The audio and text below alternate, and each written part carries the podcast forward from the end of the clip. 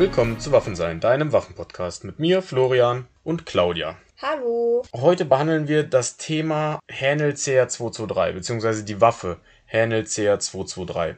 Also so ein kleines persönliches Review, Genau, was wir darüber denken. richtig. Nur damit ihr wisst, welche Beziehung ich zu der Firma habe, weil es ja auch vorkommt, dass Leute Werbung machen. Ich habe selbst mein Geld dafür ausgegeben. Logischerweise werde ich nicht gesponsert. Was aber auch bedeuten kann, dass ich natürlich einen Vorurteil gegen das habe, was ich mir selbst gekauft habe, weil dazu tendieren Menschen oft. Deshalb seht alles, was ich sage, ein bisschen kritisch. Vielleicht bin ich voreingenommen. Kommen wir zur Gliederung. Zuerst werde ich euch sagen, für wen es interessant ist, das Gewehr. Dann die technischen Daten. Mit ein paar Mythen werde ich dann gleich aufräumen, die es um diese Waffe gibt, um den Halbautomaten bzw. Vollautomaten. Dann die Geschichte des Gewehrs, also nur des Gewehrs, nicht der Firma Hänel oder so. Dann die Nachteile, dann die Vorteile. Was wir nicht behandeln, sind irgendwelche Zuverlässigkeitstests in Schlamm und Matsch und extremer Kälte oder so, weil dafür sind mir meine Privatwaffen dann einfach zu gut. Wenn ihr mir Waffen schickt oder Geld schickt, um damit ich Waffen in den Schlamm werfe und dann gucke, ob sie noch funktionieren, könnt ihr das gerne tun. Das mache ich mit meinen nicht. Also ich habe meine schon in einem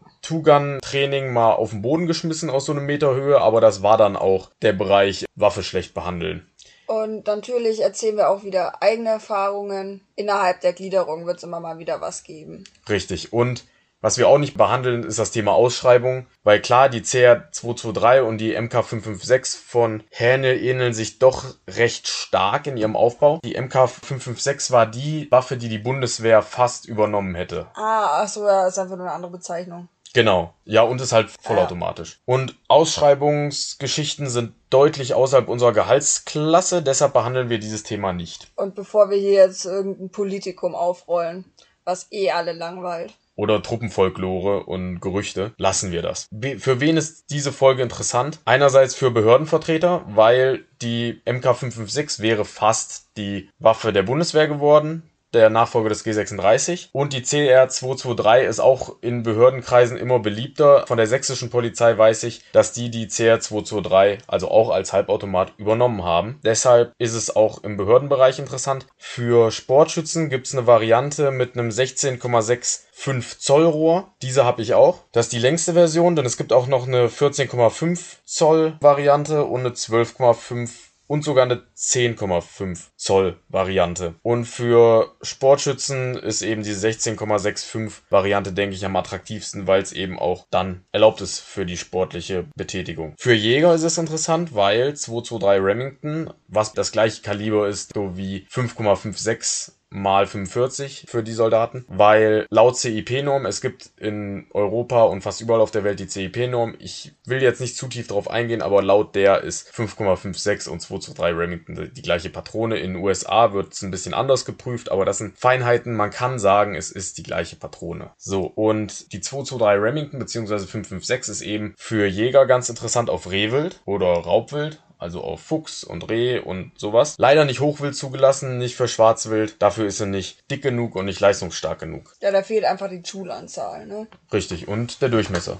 Ja. Und zu den technischen Daten von der CR223. Also wir haben schon gesagt, die Rohrlängen oder Lauflängen, sagt man ja im Zivilen, das Kaliber 223 Remington bzw. 5,56 x 45. Die Schulterstütze ist typisch M4 AR15-like, kann man gut austauschen, ist kompatibel. Läng verstellbar, ne? Genau, in sechs verschiedenen Positionen. Dann habt ihr den normalen Mündungsfeuerdämpfer drauf, den A2, den man auf vielen A15 Modellen und auch auf dem M4 meistens hat. Der Drall ist äh, meistens 1 zu 9, außer bei der 10 Zoll Variante 1 zu 7. Der Handschutz habe ich das Keymod Modell und das finde ich gar nicht schlecht. Es ist besser als bei Heckler und Koch dieses H-Key, dieses proprietäre. Natürlich ist M-Lock mittlerweile ein bisschen beliebter, gerade im internationalen Bereich, aber Keymod ist auch weit verbreitet und man findet genug Zubehör dafür. Der Abzug, da gibt's einen äh, Abzug mit 3200 Gramm, den habe ich und einen optionalen Matchabzug mit 1500 Gramm. Aber den Matchabzug gibt es nicht für die Behördenwaffe MK556, zumindest laut der Hänel-Website nicht. Die Sicherung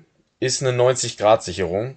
Dazu werden wir auch später mehr sagen. Die Standardvisierung ist so eine Klappvisierung, die ist gar nicht schlecht. Farben gibt's in RAL 8000, das ist so eine Sandfarbe. Dann in Olivgrün, das ist RAL 7013 oder 7013 und eben in schwarz. Und ich habe die in schwarz. Was jetzt aber keinen Einfluss auf die Performance hat, denke ich. Im sportlichen oder jagdlichen. Nur wie cool man halt aussieht, ne? Richtig. Und ich habe mich entschieden, wirklich uncool zu sein. Der Mac Release ist beidseitig bedienbar, was ein Vorteil, aber auch ein Nachteil ist. Vorteil, die Besessenen, die Linkshänder sind, können auch mit ihrer Schießhand, also mit der mit dem Abzugsfinger das Magazin lösen. Der Nachteil ist, es kann passieren bei Rechtshändern, dass auf einem Marsch oder bei der Benutzung, wenn ihr die Waffe an den Körper dranlegt, dass Teile eurer Ausrüstung den Mag Release Betätigt. betätigen und euch fällt das Magazin raus. Das wäre schlecht. Deshalb gibt es auch Möglichkeiten, diese beidseitige Bedienung zu blockieren an der persönlichen Waffe, aber eben Standard mitgeliefert ist beidseitig bedienbar. Und noch so ein Ding, beim G36 kennt man das ja, dass man die Haltebolzen als Rechtshänder von links nach rechts reindrücken soll, dass wenn es an der Kleidung liegt oder an der Ausrüstung, dass man die Halte Haltebolzen quasi reindrückt. Das ist bei der Handle CR223 nicht so, die drückt man von links nach rechts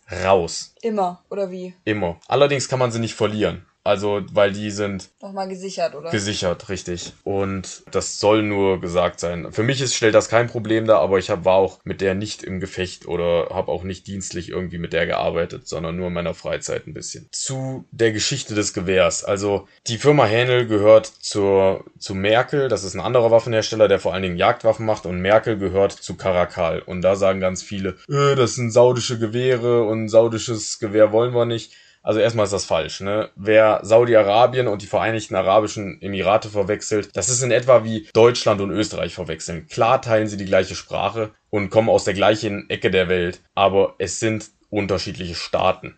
Also es kommt nicht von Saudis. Klar, Emirate ist auch kontrovers diskutiert, aber ja, wer sagt, er will kein Geld in, ähm, in Nahen Osten schicken, der sollte auch aufhören zu tanken, weil euer Öl kommt auch nicht nur aus freien Demokratien. Aber das ist meine Meinung. Zu den Nachteilen. Hänel wirbt damit, Warte, war das ist schon die ganze Geschichte? ja, aus dem Grund, weil Hänel, der heutige Hersteller Hänel, hat nichts mit dem Hänel zu tun, den es früher gab, Ah, okay. Zeiten des Zweiten Weltkriegs. Also da gab es eine große Lücke drin. Also es, man kann sich nicht vorstellen, dass jetzt die MP40 und die MP41 die Konstrukteure weitergearbeitet haben und ihre, ihr Wissen weitergegeben haben bis heute. Natürlich gab es im Osten auch Hähne und die haben, meine ich, auch Luftdruckwaffen hergestellt. Aber ich bin kein Geschichtsprofessor und ich finde diese ganze Thematik auch uninteressant, weil ich bin auch der Meinung zum Thema, wo kommt das Gewehr her, was die Bundeswehr nutzt. Mir ist komplett egal, wer das Gewehr herstellt. Das ist meine persönliche Meinung. Solange es funktioniert. Es wird in Deutschland hergestellt und das ist doch schön, dass man es deutsche Arbeitsplätze sichert. Und selbst wenn es nicht so wäre, ich finde, das beste Produkt sollte gewinnen. Aber das ist meine persönliche Meinung. Aus Suhl kommt die Waffe, ne? Richtig. Kommen wir mal zu den Nachteilen. Hänel wirbt auf der Website damit, Zitat, die Hänel CR223 im Kaliber 223 Remington ist ein Gewehr in der AR-15-Klasse und ist voll kompatibel zu den Basics dieser Klasse. Zitat Ende. Hm, das ist nicht ganz richtig. Also das CMMG Conversion Kit, also das CMMG ähm, Wechselsystem ist nicht kompatibel. Was ist das? Das ist ein System, könnt ihr ja mal kurz googeln, ich werde es auch verlinken. Das setzt ihr anstelle des Verschlusses ein, das ist ein Masseverschluss, um Kleinkalibermunition zu verschießen, also 22 LFB. Oder im Englischen sagt man 22 LR, Long Rifle. Der Vorteil ist, die Munition ist sehr, sehr günstig. Kostet nur 6 Cent oder so pro Schuss, wenn man sie billig kauft. Und ihr könnt sie auf Pistolenschießständen theoretisch verschießen. Deshalb habe ich sie mir auch damals gekauft, weil ich während Corona nicht auf Langwaffenstände konnte, aber mich weiter beüben wollte in der Handhabung von dem Gewehr. Und naja, jetzt gibt's von CM, CMMG dieses Conversion Kit für alle AR-15, auch für die mit indirektem Gasdrucklader, weil die Handle ist im Gegensatz zu den meisten AR-15 auch ein Kurzhub-Gasdrucklader wie das HK416, wie das G36, wie das SKS45 und dieses Conversion Kit ist eigentlich nur für die direkten Gasdrucklader gemacht. Es steht auf der Website von CMMG, dass man die Antriebsstange rausnehmen soll und dann funktioniert es auch in sogenannten Piston ARs, also in den ARs mit Kurzhub-Gasdrucklader. Eine Ausnahme gibt es und das ist die Hänel. Also mal von Heckler und Koch ab. Heckler und Koch, da gibt's dieses System überhaupt nicht. Und die Hänel musste eben irgendwas modifizieren an der, an dem Verschluss, an diesem Austauschverschluss und verkauft's dann statt für 300 Euro mit drei Magazinen für 500 bis 700 Euro mit einem Magazin. Und das finde ich frech. Und ganz ehrlich, ich bin auch der Meinung, erstmal weniger Magazine beigelegt, dann kostet es mehr Geld. Also natürlich musst du ein anderes Magazin benutzen, um 22 Long Rifle verschießen zu können. Dann kostet es mehr Geld und du hast nicht mehr davon. Denn die Bedienung, klar könnt ihr euch beüben mit 22 LR, aber zum Beispiel bleibt der Verschluss zwar nach dem letzten Schuss hinten, aber wenn ihr das Magazin entnehmt, schnellt der Verschluss wieder nach vorne. Heißt, ihr könnt nicht diesen, könnt nicht die Bedienung so ausführen, wie ihr es normalerweise macht. Ihr müsst immer über den Charging Handle die Waffe neu spannen. Ist ein bisschen blöd. Und nicht über den Verschlussfanghebel. Das meine ich. So. Aber egal. Also es bringt nicht mehr als ein normales CMMG-System, aber es kostet mehr.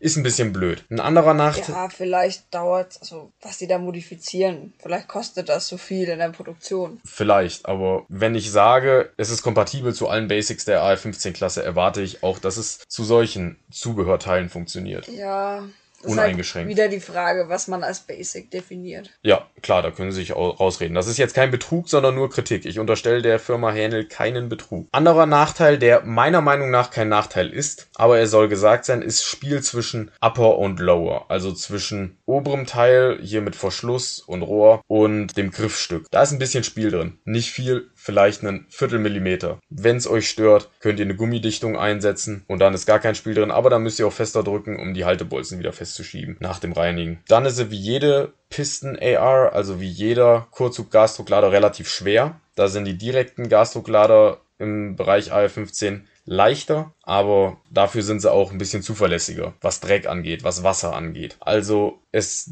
gibt halt keine perfekte Waffe, deshalb alles hat Vor- und Nachteile und auch hier, ihr habt halt eine sehr zuverlässige Waffe dafür, dass sie relativ schwer ist. Was mich zu Anfang gestört hat, was ich aber verstehen kann, was mich jetzt auch nicht mehr stört, ist eine Sache der Gewohnheit, Gewohnheit ist die 90 Grad Sicherung. Das G36 hat eine 45 Grad Sicherung und das Hernel CR 308 hat auch. auch eine 45 Grad Sicherung. Das ist ergonomischer beim Schießen und diese Sicherung ist auch deutlich kleiner als beim G36, aber es hat einen Nachteil und das ist, nee, es ist ein Nachteil, weil es ein bisschen weniger ergonomisch ist. Das Hernel hat eine 90 Grad Sicherung. Das ist erstmal weniger ergonomisch, meiner Meinung nach. Und die Sicherung ist kleiner im Verhältnis zu einer 45 Grad Sicherung, wie beim G36 oder bei der CR 308. Der Vorteil ist, dass wenn ihr auf einem Marsch seid, eine 45 Grad Sicherung an der Ausrüstung sich hin und wieder entsichern kann. Ich will nicht zu viel aus dem Nähkästchen plaudern, aber ich habe es bei also Soldaten mit einem geringeren Ausbildungsstand schon gesehen, dass mal passiert, dass sich die Waffe entsichert auf einem Marsch nach einer Weile. Aber da wurde auch im Vornherein schon geschaut, dass keine Waffe scharf war, also.